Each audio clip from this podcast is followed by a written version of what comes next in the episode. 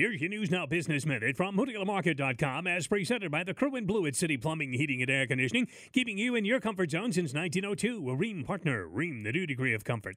When you realize that Michigan's hunting and fishing industry has a more than $11 billion impact on the state's economy, you understand why game officials are hoping for a repeat of last year's record sale of fishing licenses. And while the restrictions on outdoor capacity limits have been eased heading into the summer of 2021, this weekend is Free Fishing Weekend, June 12th and 13th. Read the rest of the story at MoodyOnTheMarket.com. You'll also find news stories there regarding an armed robbery at Briarwood Apartments late last night that resulted in one dead and one injured.